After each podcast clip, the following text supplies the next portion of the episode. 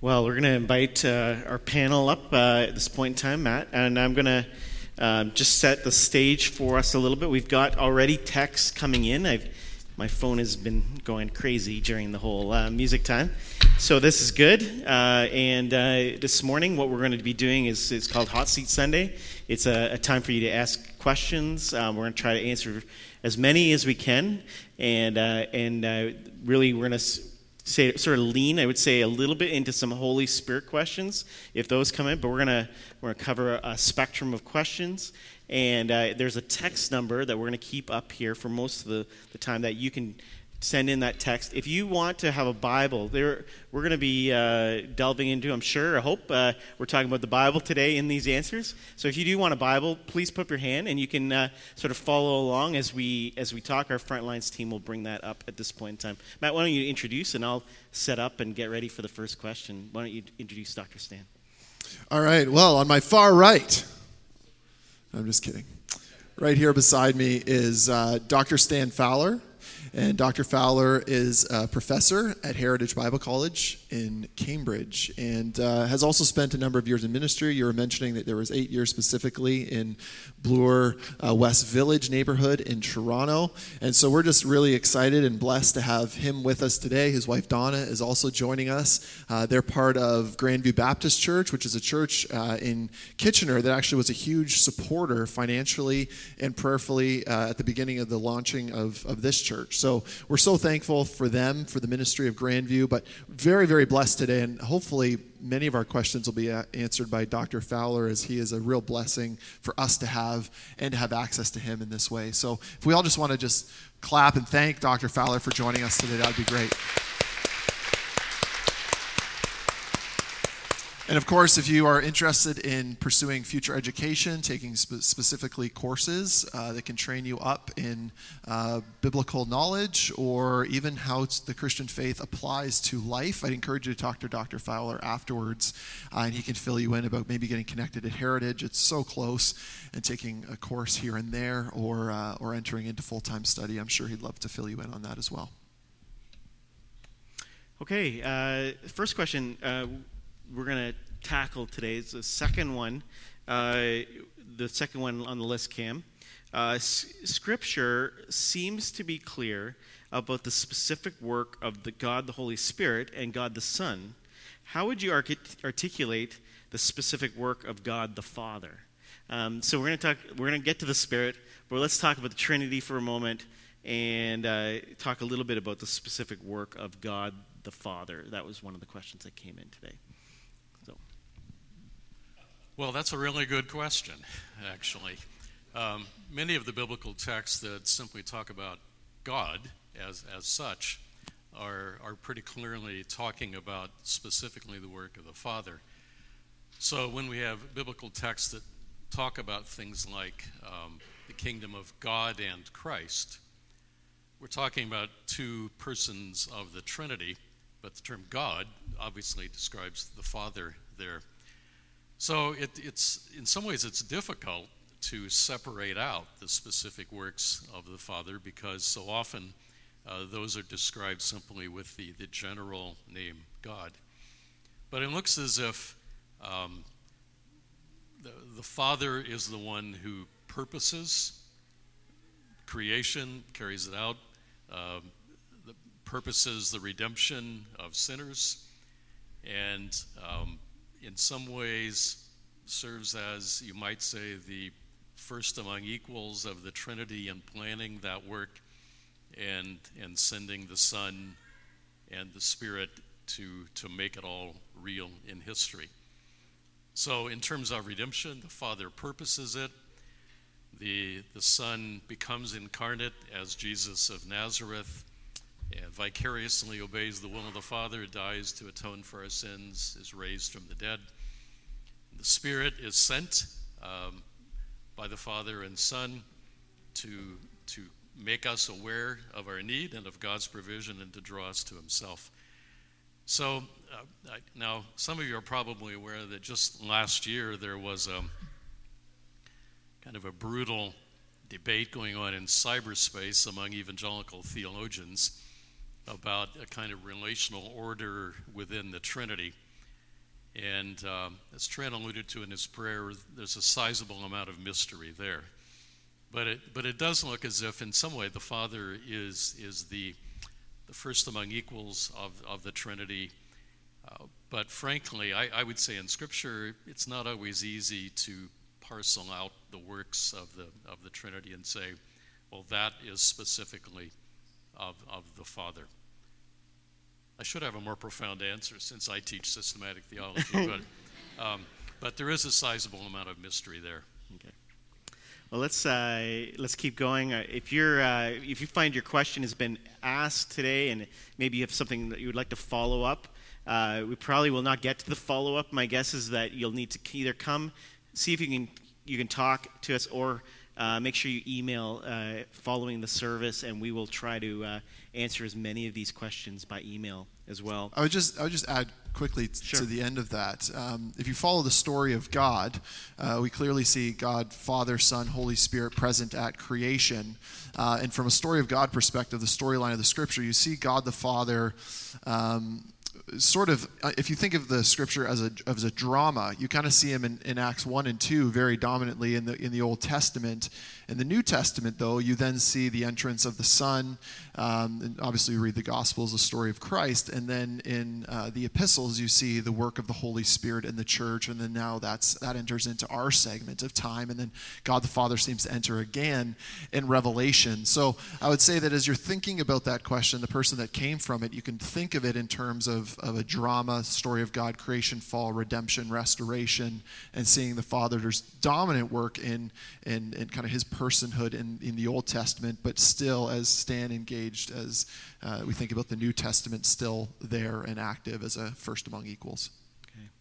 So we're going to switch gears and, and, start talking about. Um, so I grew up uh, in a Baptist church, but I would hang out in a Pentecostal youth group.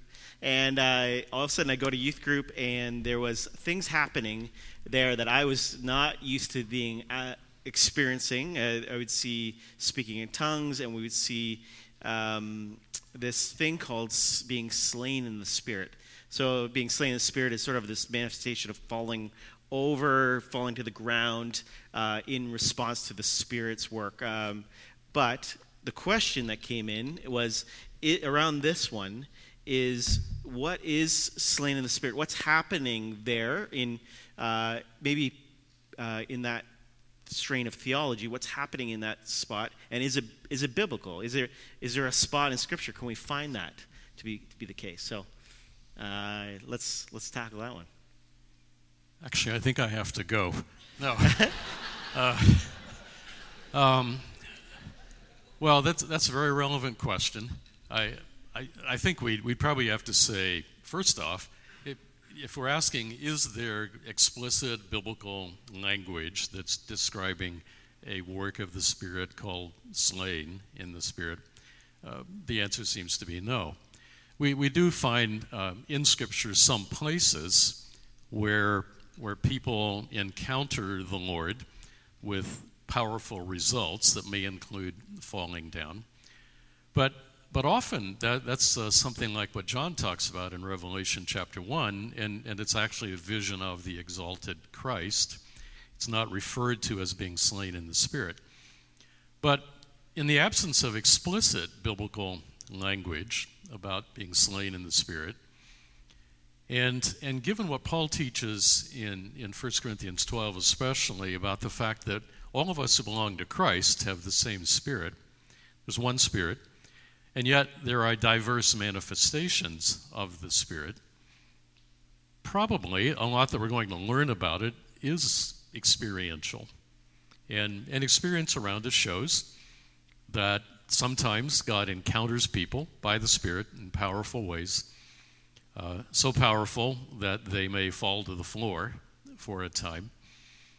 And, and people who experience it uh, tend to bear witness to uh, the Spirit doing a deep inner work in their life at that point. Um, what I would suggest is the, um, you know, being a good Baptist kid myself, um, there, there's no reason to deny that the Spirit sometimes does that kind of powerful work. The, the difficulty, it seems to me, is that sometimes the, the experience becomes standardized in such a way that the anticipation is if, if the Spirit's going to do a powerful work in your life, that's the shape it will take. Um, that kind of thing, of course, was happening um, to thousands and thousands of people back around 1994, 95, 96 in what came to be called the Toronto Blessing, um, centered around the Toronto Airport Church. Um, I, I, visited there a few times. I was at one meeting uh, hearing an explanation of it all by Randy Clark, who was the preacher through whom it all began. Um, and I, could I bear witness to friends of mine who I who I know were powerfully affected by a work of the Spirit when they did their carpet time at the airport church. And yet, one of the things I noticed when visiting there was, um, uh, on the one hand, leaders of the meeting would say, "Now, the Spirit works sovereignly and freely, and we're not here to say how He has to do this. So it, you know, it may or may not take that physical form." And then 20 minutes later, they were speaking in ways that assumed it would take that particular physical form. So I would say um, Paul is clear that the Spirit works in diverse ways. The Spirit is free and sovereign. And we recognize that sometimes he does encounter people in a, in a way that has those powerful physical effects. But, but a powerful work of the Spirit does not necessarily relate to that. So we can accept the reality of it um, rejoice with those who've had positive experience of the Spirit in that way. But I would suggest, given what Paul says, we should guard against um, kind of creating a movement and standardizing the experience. Let's ask uh, Matt a question just around speaking in tongues. Uh, how, how do you know someone is speaking in tongues or just kind of speaking on their own? Like, wh- what would be um, an area that, how, how would you how do you discern that? What's what are some of the things that you uh, would be looking at? Yeah, so I can't I can't speak from personal experience. I've as as we learned last week and has been an active part of my life in my own reading. I've I've pursued. I think I've pursued in, in a healthy way the desire to uh, to express uh, a language. It, uh, tongues means languages. And so, what I would say is, in the scriptures, there are there are times in Romans where um, Apostle Paul talks about kind of coming to the end of yourself uh, physically, and so therefore the Spirit enters into um, to talks about groaning or a, moaning more than you, you can do yourself uh, in praying to God. So it seems that in many of the ways, some of the gifts of the Spirit are very much for the upbuilding of the church. In a private prayer language like that, it seems to be something that God is. Uh, bringing about by the power of His Spirit um, to encourage your own relationship with Him to the point of expressing something that you intelligibly maybe do not know, but there is a there is a, a, an understanding. I know my, my dad has experienced this, other members of my family, uh, and for them it has been a time of very much an encouragement in their relationship with God. I think in a public gathering perspective, um, something like this. I mean, Paul is quite clear in 1 Corinthians 14 around order and worship um, and how that functions here. I believe in the corporate setting, uh, one of the ways that we can discern um, is around uh, someone who, at the same time of someone speaking in a tongue, someone else also um, having the revelation of knowing what that person is saying. And so then bringing it to bear in the body of Christ to give intelligible thought and interpretation to what is being said. Um, so that would be my that would be that would be my thoughts on that particular question. Okay. Do you want to do you want to head into that one too? How much time do we have? No, we've got. Um, yeah. I, am just joking. Yeah. Um, I, I, I, think I, I, should just add a, a, bit of a qualifier with, with regard to the Romans 8 text and the Spirit interceding for us with these unutterable groanings. Uh, that may or may not be a reference to enabling praying in tongues. Um, one of the reasons why it may not be, I think, is that the, the adjective that Paul uses when he wrote that in Greek is alaletos. And, and it, it, the, the typical verb for speaking in tongues or speaking more generally is the verb laleo. So it's like the adjective negates what that verb is about. So it, it may or may not be that. That, that indeed, I would say the, the testimony of Christians who have experienced that kind of speaking in tongues would indicate that it, it often does occur when they've come to the end of their conscious ability to, um, to bring their petitions to the Lord. And, and so that may be one form it takes. Um, sometimes it may simply be the Spirit is interceding for us, even though nothing comes out of our mouth. Um, if we're trying to discern whether what's going on is good or not, we probably have to look at um, the motivations for the experience and the fruit that surrounds the experience. Um, there may be times when people have uh, that sort of experience for a variety of reasons that may not be a special gift to the Spirit. That doesn't make them bad, uh, but it, it might just mean that they aren't exactly that. If my, if my friends of my former life in the USA knew that I was actually saying all this positively about speaking in tongues, they would say, We're glad he left the country.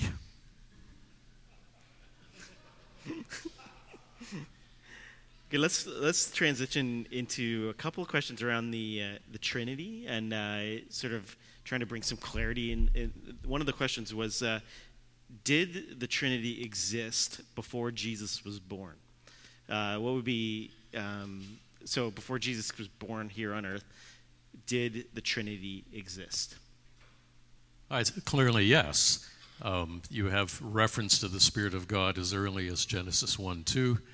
Um, and, you, and the idea of the incarnation is that God sent into the world the one who was his one and only unique Son.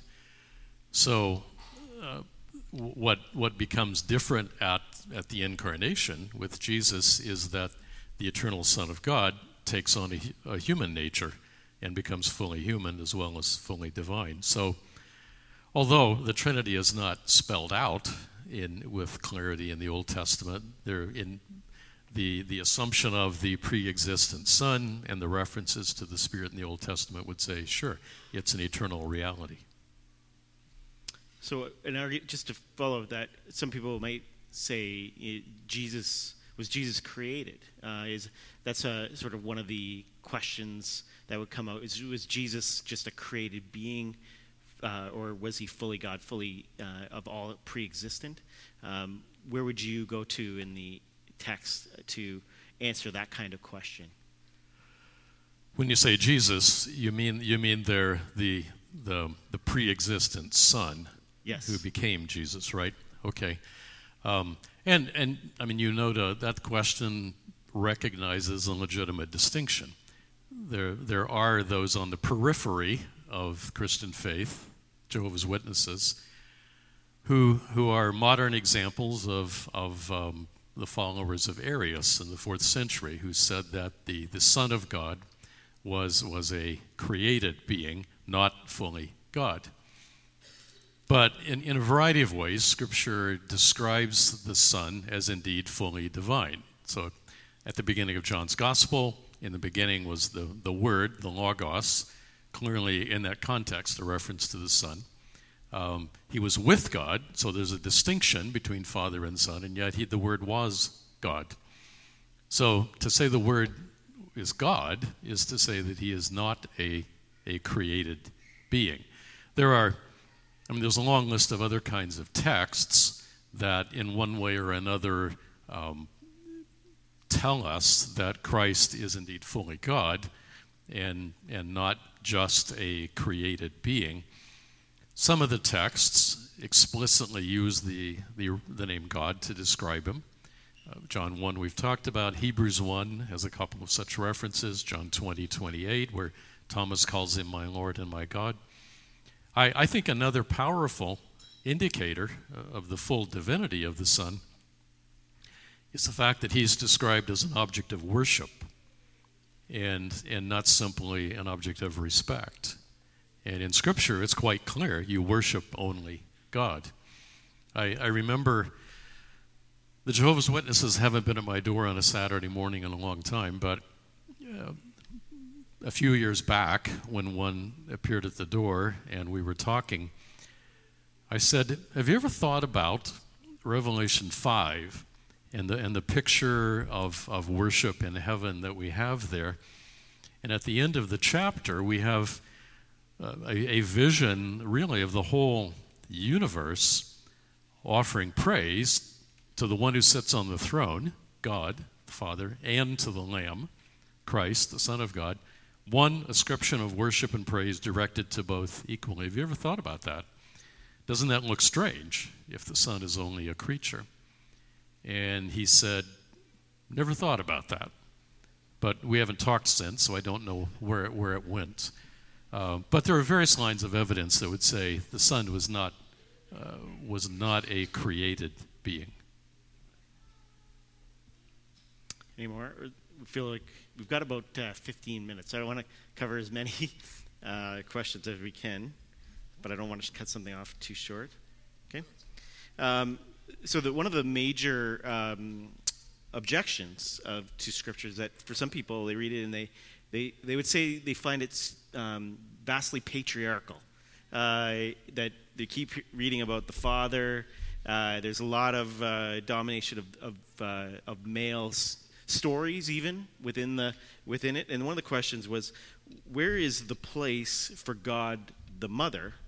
Uh, and I, I want to just maybe bridge off that is like, how do we talk about God in? Uh, is there any scriptures that talk about God in in feminine ways, uh, or and or ways that would be attributed to more f- feminine attri- attributes? And then the qualifier on this one is, after all, there is no gender in the spirit realm. The seat is really hot, uh, in, indeed. Um, there, there are a few, uh, I mean, the consistent biblical way of describing God is Father, Son, and Spirit. Um, but there are there are some biblical texts that that use um, simile, use an analogy to to describe aspects of God that are, are com- uh, his compassion, etc., that are compared to a mother. But it, although there are those analogies, there is no language, uh, no feminine language as such used to describe the person of God. So uh, perhaps what, what, what that reminds us of is, is that um, although God made humans as male and female, and, and we, are, uh, we are equally God's image, equally valuable, uh, males and females are not, are not simply equivalent in, in every way. At, at the same time, we, we, we would Scripture, in the way it talks about God and compares him in some cases, aspects of him to mothers, uh, using feminine imagery. It reminds us that we should guard against false kinds of, of stereotyping that say, for example, well, real men are like this and not like that. Um, real godly men ought to be compassionate as God is compassionate. Um, real godly men have a tender side. Um, and so we, we do need to guard against stereotypes. Um, not every man has to be a rabid sports fan. I find that hard to comprehend, but you know, but I, but I, w- I would say it's true. Um, so may, maybe it's a useful reminder of that, um, that, that we should we should guard against setting certain attributes off as being purely male or purely female. Maybe Matt needs to add to that. Well, I, I, I would just say we we live with experiences. We live with, we come into life in a question like this, uh, maybe with uh, a sort of wonder. Uh, in the Shack is an example of being a recent book and film that came out displaying God the Father as uh, Octavia Spencer, I think is, is the actress's name. And, and so we wonder why Christians have had such an issue or why there has been some stir around the, the issue of that image. I think that to speak to that specifically, I think what people have taken some, some issue with in that is, is with trying to display God in any physical or any way at all. And, you know, I think of um, one of the Ten Commandments. Um, do not create any false images of God. Uh, can we imagine? Can we think of illustrations to think of describing God? Yes. But when we create something in this way, that then culture, rather than going to the scriptures, goes to understand who God is. If the, it's inferred that this is what God is like, then suddenly you don't go to the scriptures in defining who God is, who the Son is, who the Holy Spirit is. And so I would, I would just add some comments around that as well that I don't think um, the Christian history has done a very good job representing uh, representing healthy gender roles and understanding. And men have, in many ways, been very domineering, uh, forceful. Uh, they've operated in their headship in a very terrible way. And so, as a result, a lot of, um, I would say, women are rightly upset with the way that men have operated. And so, I would just say sorry if I can apologize in any way for white men. I'm a white middle class man. I had no say over that. Um, so, sorry that, that men have operated in that way, if I can even express that. And uh, I, all I can tell you is that God Father, if you have a bad dad, God the Father is not a bad dad. He's a perfect father who loves you completely, and you'll never truly understand that fully, but you can trust him.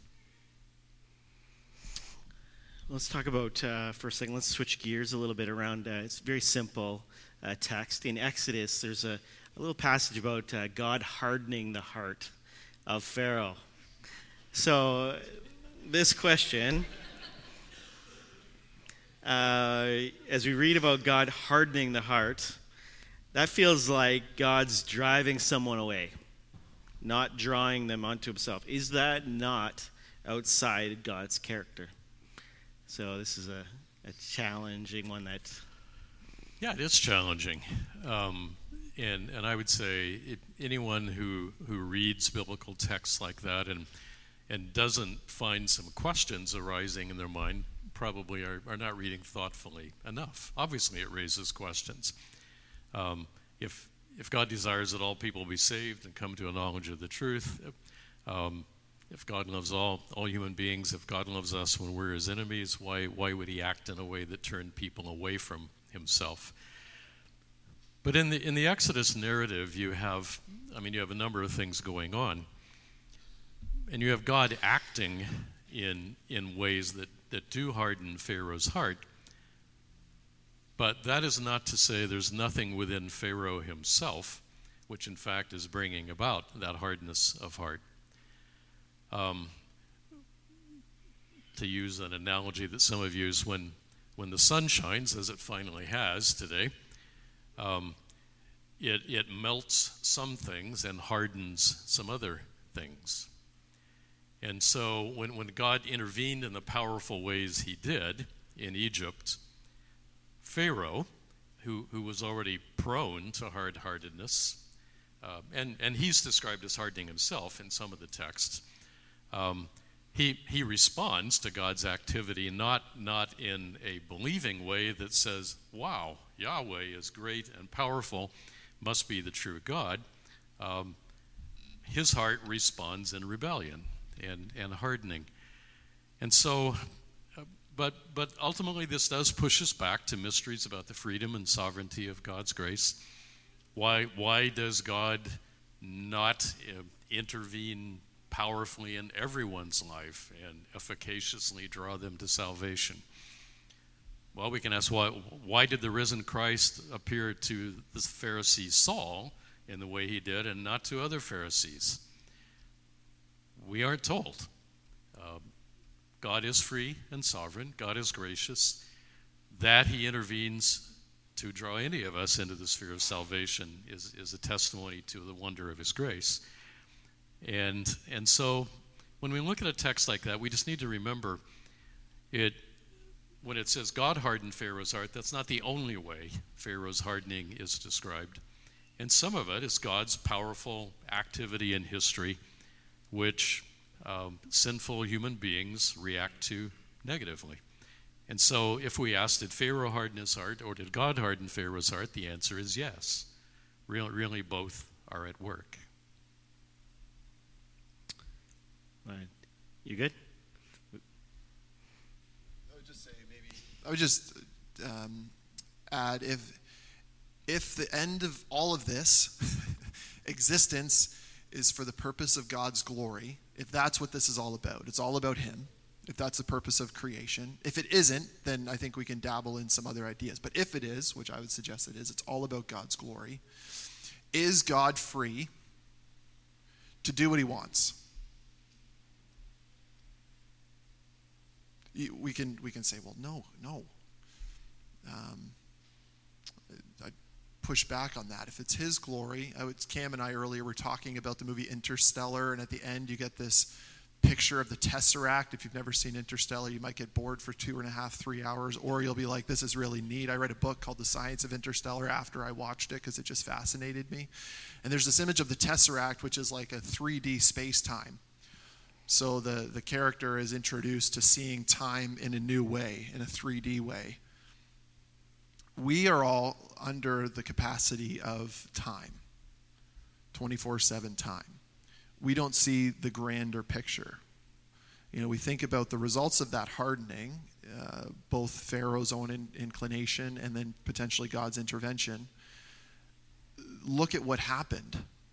The Israelites are freed from slavery da da da da you go down the line like it's it's the picture we look to as the old testament's image of salvation so i would just say can god have his glory? And if he can then should he be allowed to do what he wants? Let's uh, let's continue in this vein of um, salvation. And uh, there's a, a question that comes in. Says why did jesus say that all sins and blasphemies or uh, will be forgiven, the children of man, but those who blaspheme the Spirit cannot be forgiven. So, why is that sin unforgivable? Blaspheming the Holy Spirit. In the Gospels, where you have the, that account of Jesus teaching, um, it, it's in a situation in which the Spirit has been uh, has been empowering Jesus for powerful, miraculous manifestations that, that corroborate his claims. And, and, and the Pharisees, the unbelieving people of Israel, are rejecting uh, the witness of the Spirit via those miraculous claims. Um, after he's done wonderful miracles, they're saying stupid things like, Show us a real miracle and then we'll believe. And, and Jesus points out the, uh, the the stupidity, really, of that. And so it, it appears that in that context that blaspheming the Spirit means rejecting the Spirit's witness to Jesus as the Messiah sent by God to be the Savior of, the, of Israel and, and indeed the world. And so rejecting the Spirit's witness to Jesus is, is rejecting the one Savior whom God has appointed. That's why it's, it's unforgiven. Uh, that's why it means no salvation, because humans are rejecting uh, the witness of the Spirit to the one Savior whom God has provided. Um, in the context, it is about the Spirit's work in bearing witness to Christ. Um, I mean, I think the, the saying is often misused by, by people who, who want to criticize those who, who they believe um, think wrongly about the work of the Holy Spirit more generally. That's not what's in view in, in Jesus' saying there. Uh, this is a. Uh, we only have time for one more. One more, but I, I think we need to ask this question mainly because we want to. I, I don't want it to seem as though we avoid questions such uh, around same-sex marriage and uh, and gay uh, gay relationships and things like that. So even though this is one of the more challenging topics to just kind of like touch on, I want I really want to be clear that uh, why we're there's a couple in here today, and I don't want to just avoid them. Uh, and sort of answer them quietly. So the question is, is, is really one about care and ministering and uh, so this person is asking around ministering to and sharing faith with someone who is in a same-sex marriage so uh, if you don't uh, believe that that's God's design for marriage, how would a, how would a Christian uh, approach and discuss and love, uh, lovingly uh, confront and also lovingly talk ab- about something that, that somebody's already in a same-sex marriage? That's a tough one. I know. I, I, I knew it had to come up. I- Uh, uh, there's a couple more that we'll answer. it's uh, will. 2017, after all. Yes. Um, so I knew that would have to come up. Uh, there's a lot to say. Um, in brief, here's what I would suggest recognize that, that the fundamental need of, of all human beings is a right relationship with God through Christ. So the, so the, the most es- essential issue, if, if I'm talking to people who are in same sex marriage or same sex relationship, i- is that they believe the gospel, that they acknowledge Jesus as Lord, and, and thus become willing to obey Jesus as Lord as they come to understand what Jesus' call is. So, in other words, if, if you and I brought friends, unbelieving friends who are in same sex marriages, to accept the idea that they ought not be in a same sex marriage, and, um, and then they step out of that relationship, and yet they don't step into a, a relationship with God through Christ, then, then we haven't helped them deal with their most fundamental need. So I would suggest that we, we have to um, befriend them, treat them with respect and kindness. Um, by the way, if you want biblical guidance on that, read, read through the first epistle of Peter. Has all kinds of, of helpful instruction about the way to relate to, to a world around us that pushes back against Christians and the gospel. And read Titus chapter 3, where Paul tells Titus how to relate to, uh, to a pagan society around him and the believers uh, on the island of Crete. Um, so, love tangibly, treat kindly and respectfully, find ways to talk about Christ and the gospel. If people become, if such people become believers in Christ, then there, there's going to be the need to talk about what it means to follow Christ obediently. Now, I'm not naively suggesting that in our ongoing conversation with those neighbors, they will never bring up the question. If they do, then that provides us the opportunity to say something like, I don't like being disagreeable and I, I want to be a good neighbor, but candidly, my understanding of God's revelation of Himself and His will in Scripture means that I can't. I can't really affirm um, a, a same sex marriage or same sex relationship. I, I do believe it's contrary to God's revelation of His will for our sexuality. But, but that doesn't mean that I disrespect you, doesn't mean that I don't love you and care about you. Is that awkward and tense? Sure. But that's the way it is in, in this world as it is. I would just say you minister very quickly. You minister to them in the same way you'd minister to somebody else you don't agree with. Yep. Like, why does that have to be so different? Yeah. Like, love people. Period.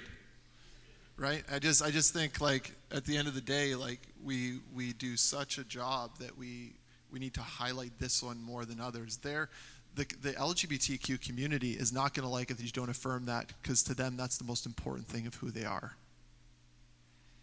As followers of Christ, we realize that the most important thing of who we are is that we are made by God, that we're made in His image, that we, there we have an op- option through the Holy Spirit and, and the, through Jesus to enter into perfect relationship with Him. Like, and that our identity, the most important thing about our identity, is not our, our sexual preference.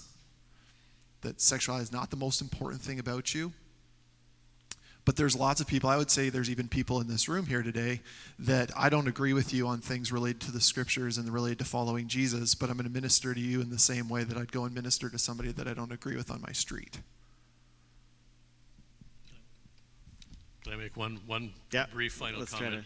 I, I think the, the situation provides us with an opportunity to model uh, for Canadians and to say to fellow Canadians expressing serious disagreement with one another about serious questions doesn't mean we hate each other.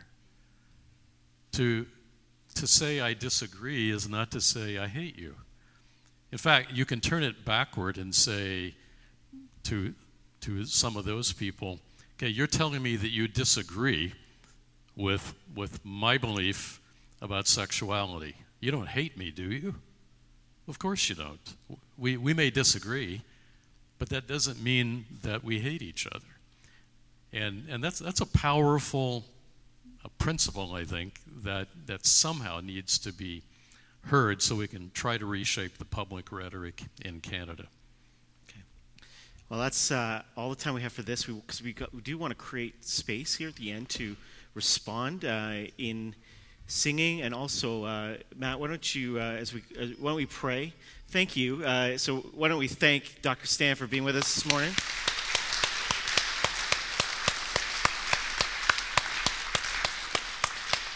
just say uh, I had probably about 10, 11 courses with you over my, my years, and you've been a, a gift to my life to uh, in, in, shaping in, in my my heart and my my my learning. So, uh, why don't you pray, uh, Matt, and then uh, lead us into our response and invite our team to come up. Oh, Heavenly Father, it is it is with fear and trepidation that in many ways we, we sit here uh, God, we can study and we can learn and we can read and we can know. Lord, you tell us to test the spirits.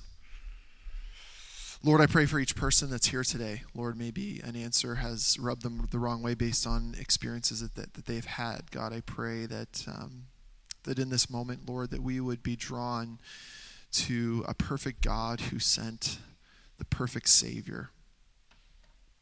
God, I pray that we would be and take seriously the things, Lord, that we can find uh, hopeful agreement on. And, that, and, that's the message of the gospel, of the good news that, that we as sinful, broken human beings, God, are deserving of punishment and wrath. But you don't leave us to that punishment, Lord, that you provide a way out through Jesus. I thank you that that was authored before every one of our sins were committed when we were dead in our trespasses and sins, you died for us. So thank you, God, for your love, your incredible compassion and love, the message of salvation, which is the good news for this world. And God, we pray that, that, Lord, we would see people come to the knowledge that the most important relationship that they could ever have with anyone is with you, their creator. More than a relationship with another human being but that it's about union with the one that made them. So, God, we thank you for this morning. Again, we, we are thankful to be in a church where we can ask these questions, that we can be open about them. But Lord, may we also, as as as Dr. Fowler just just encouraged us, may we not, if we disagree with one another, say now we hate each other. God, oh, my goodness, that, that is being exemplified to us south of the border, but God, in many ways here in our own city. So, Lord, I pray that we would lovingly disagree with one another, that we don't need to find full agreement,